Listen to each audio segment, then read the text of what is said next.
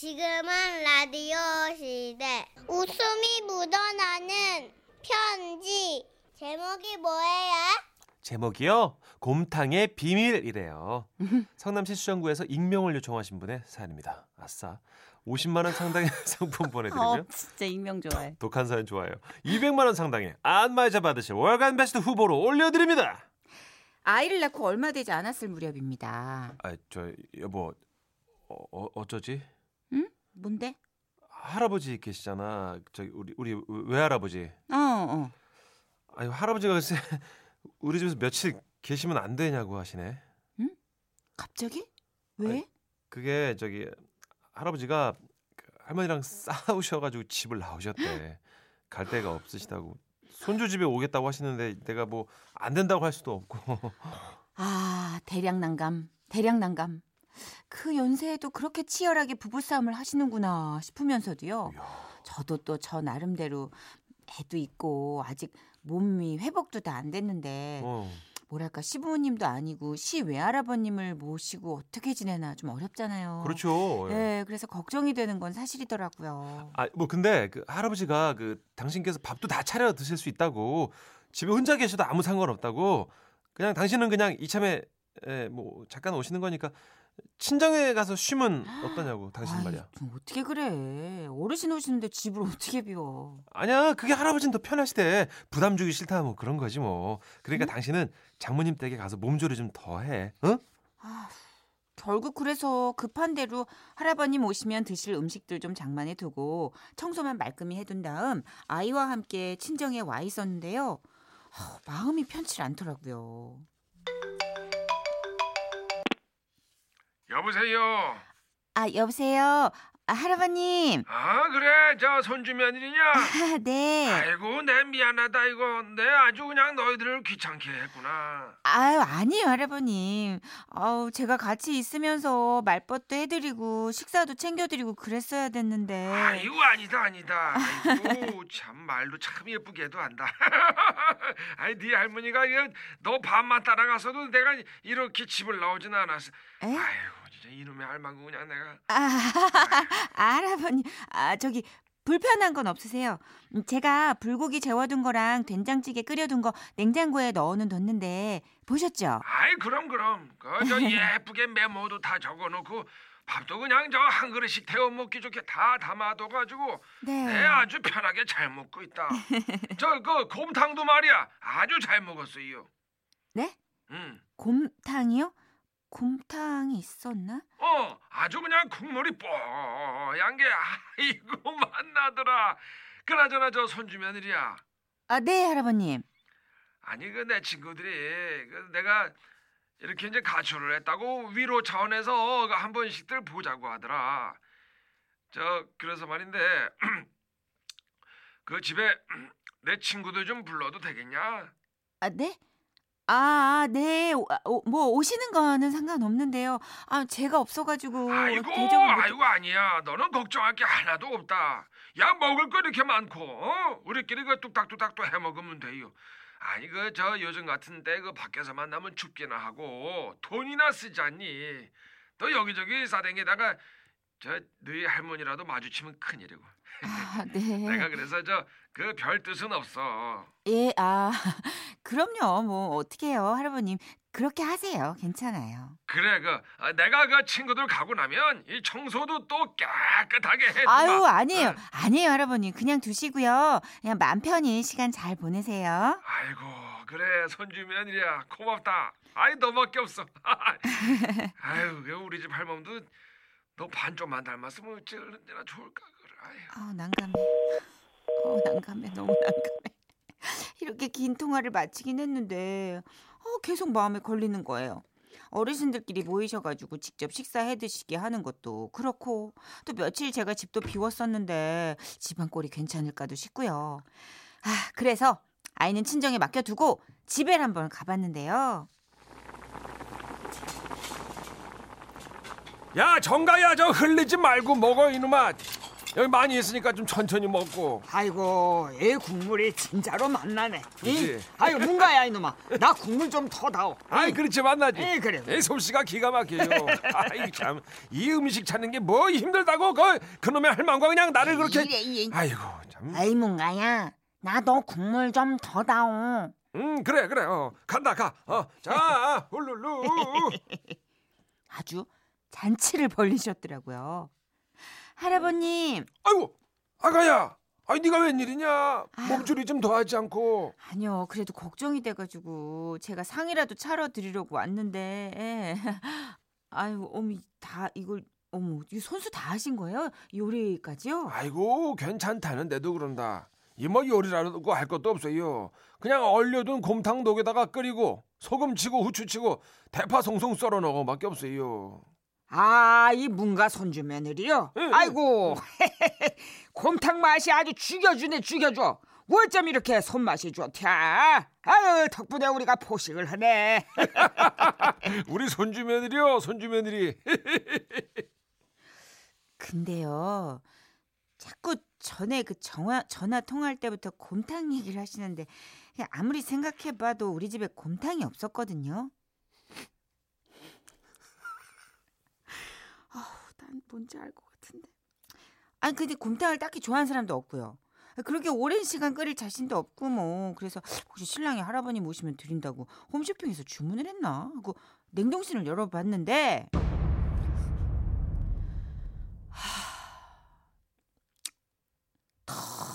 텅 빈 냉동실. 네. 나뒹구는 일회용 비닐팩. 그 자리를 채우고 있어야만 했던 것은 바로바로 제가 유축기로 짠에 올려둔 냉동 모유.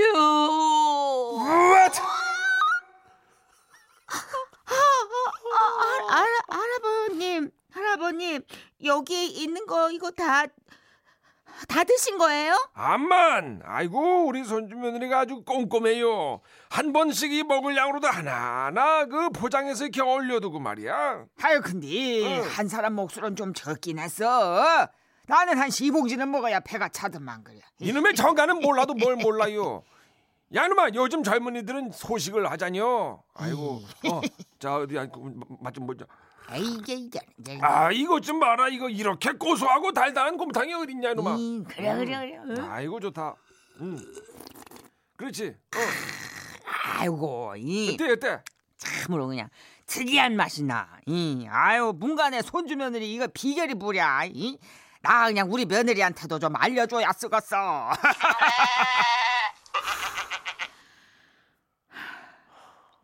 너무 맛있게 드시는 거예요. 너무. 그래서 이제 그게 곰탕이 아니라 모유. 아우, 말씀을 도저히 못 드리겠더라고요. 그냥 돌아와야만 했습니다. 그래. 아가야, 울지마. 어떻게 배고파서 그래. 울지마. 아가야, 너 먹을 거 너희 증조 할아버님이 다 드셨어. 진짜 간 김에 얼려둔 거 좀 챙겨 오려고 한 거였는데. 아이, 좋아. 아유, 어떡하니 진짜. 아가야, 얘 넘어가네. 아우, 좀만 참아. 엄마 건 아직 가동 시간 되려면 멀었어. 아유, 다 짜내서 없어, 아가야.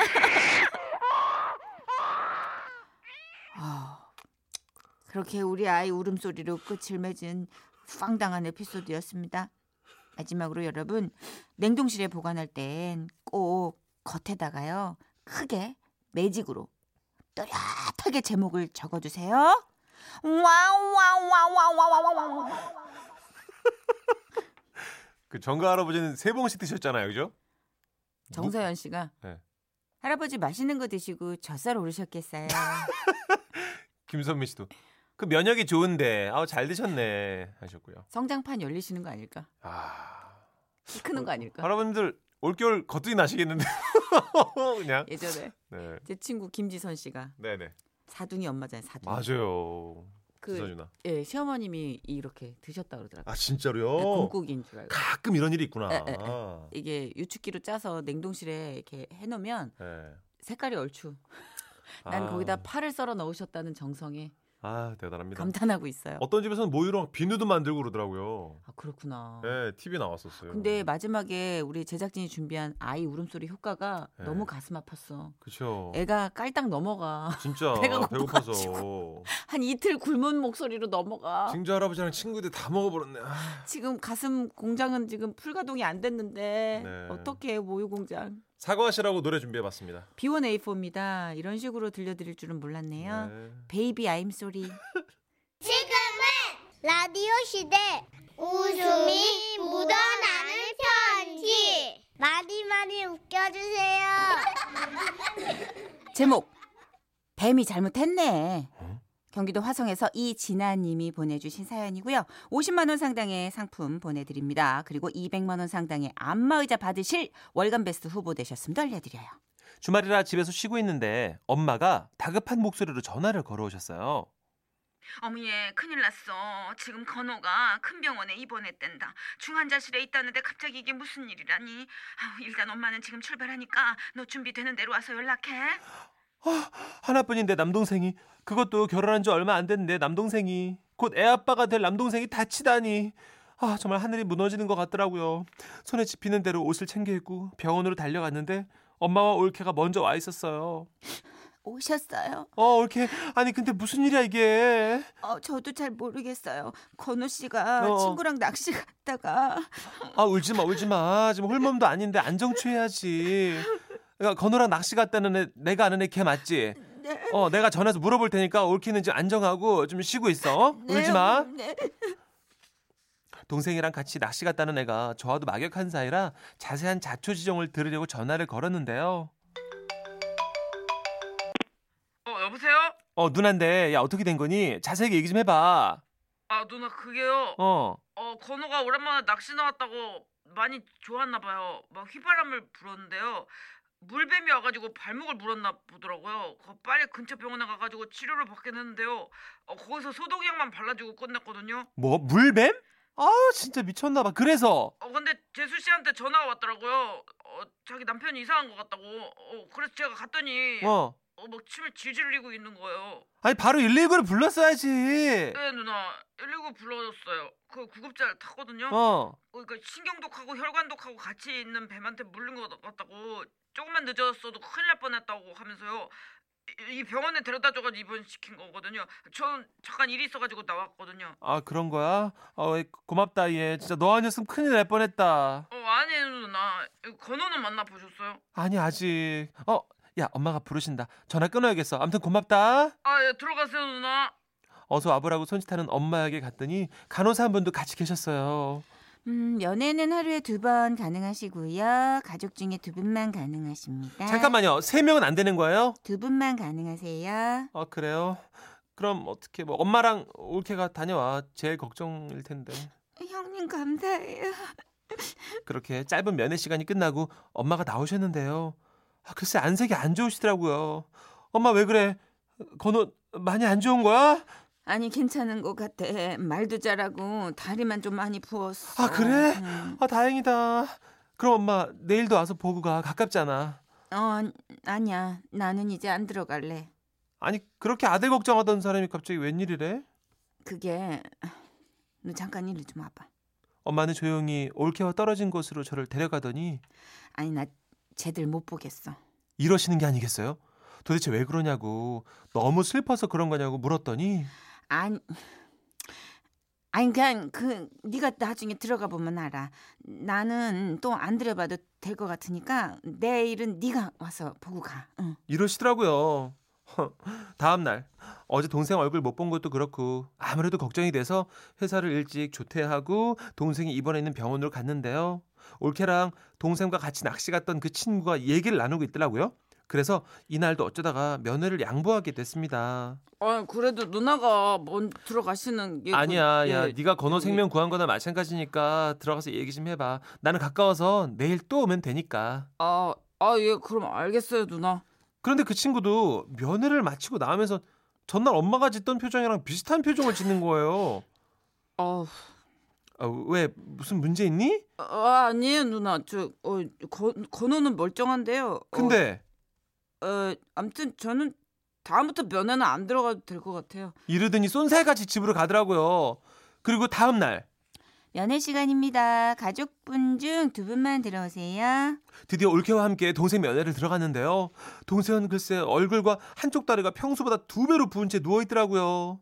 근데 동생이 하도 올케 쪽만 쳐다보길래 눈도 다친 줄 알고 너무 걱정돼서 괜찮냐고 막 울먹이려는 찰나에 들어오는 그 동생의 한마디. 사랑해. 내 맘 알지? 에? 사랑해? 네, 저한테 한 말이 아니고요. 올케한테 한 말이었어요. 올케는 남동생 말 한마디에 영화처럼 감동한 얼굴로 다가가서는 오빠, 오빠 이러고 있더라고요. 그리고 이후부터는 진짜 가건다 아니었어요. 미안해. 아니야. 사랑하는 사람끼리 미안하다는 말 하지 않는 거래. 사랑해. 나도 사랑해. 나는 네가 슬플 때 난 너의 작은 어깨가 기댈 고목나무가 될 거야. 네가 힘들 때 난 두 팔 벌려 하늘을 떠받친 숲이 될 거야. 네가 울 때 난 별을 줍듯 너의 눈물을 담아 기쁨의 생수를 만들. 아유 진짜. 세상의 모든 숨만큼, 아니 그보다도 더 큰 사랑을 할 거야. 너와 함께 네 안에서. 오빠.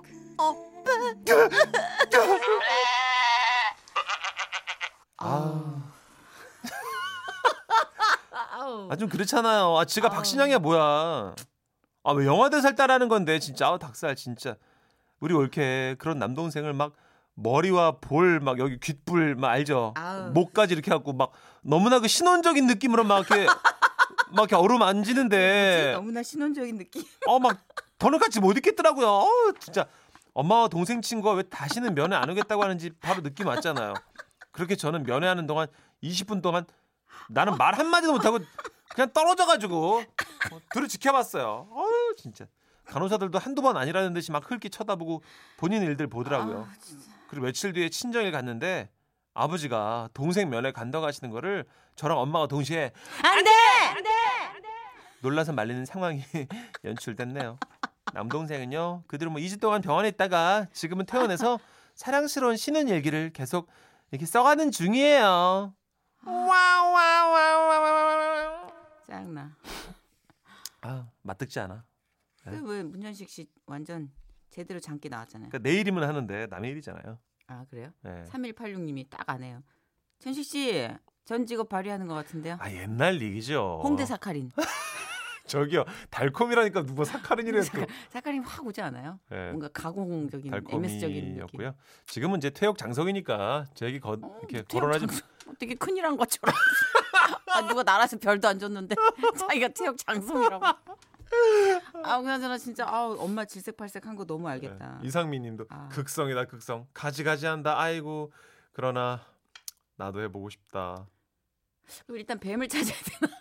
상민 씨 일단 소개팅부터 하셔야 돼요. 그 다음에 뱀 찾아요. 아 뱀도 없고 여자도 없는? 네. 소개팅하고 뱀 찾고 하면 돼요. 상민 씨 2019년 봄까지는 좀 마지노선 저희가 드릴 테니까 네. 소개팅 한 2번만 합시다. 좋아요. 네. 뭐 좋잖아요. 짜증은 나지만. 이거 신혼 때나 이러지. 그죠? 네. 아 근데 신혼 때도 웬만하면 그래도 남의 눈을 의식하잖아요. 그리고 이렇게까지는 안 하는데. 그렇죠. 네. 엄청 좋은가 봐요. 네. 원정아 씨. 선희 씨. 그 물뱀 소리는 어떻게 낼 수 있을까요? 궁금하고 걱정도 되고 뭐 그래요. 사연 초반에 물뱀 소리가 어디서 있어요, 세상에. 그냥 뱀도 아니고 물뱀? 한번 찾아는 볼게요. 네. 물뱀. 내가 동영상에 물뱀 소리 검색하고 그 검색한 흔적이 남아있는 게 너무 수치스러울 것 같아. 정말 내가 진짜 봤어 얼마 전에 동영상 검색 기록을. 네. 그랬더니 산비둘기, 고라니. 아유. 야 여기 물뱀 하나 추가되나요? 당신은 프로입니다. 네. 뭐라고요? 프로라고요. 노래 듣죠? 허밍어 바스테로입니다. 아 그래 이것도 진짜 목젖이 따가워질 정도로 달콤해. 너무 지나치게 넘쳐. 하와이안 커플.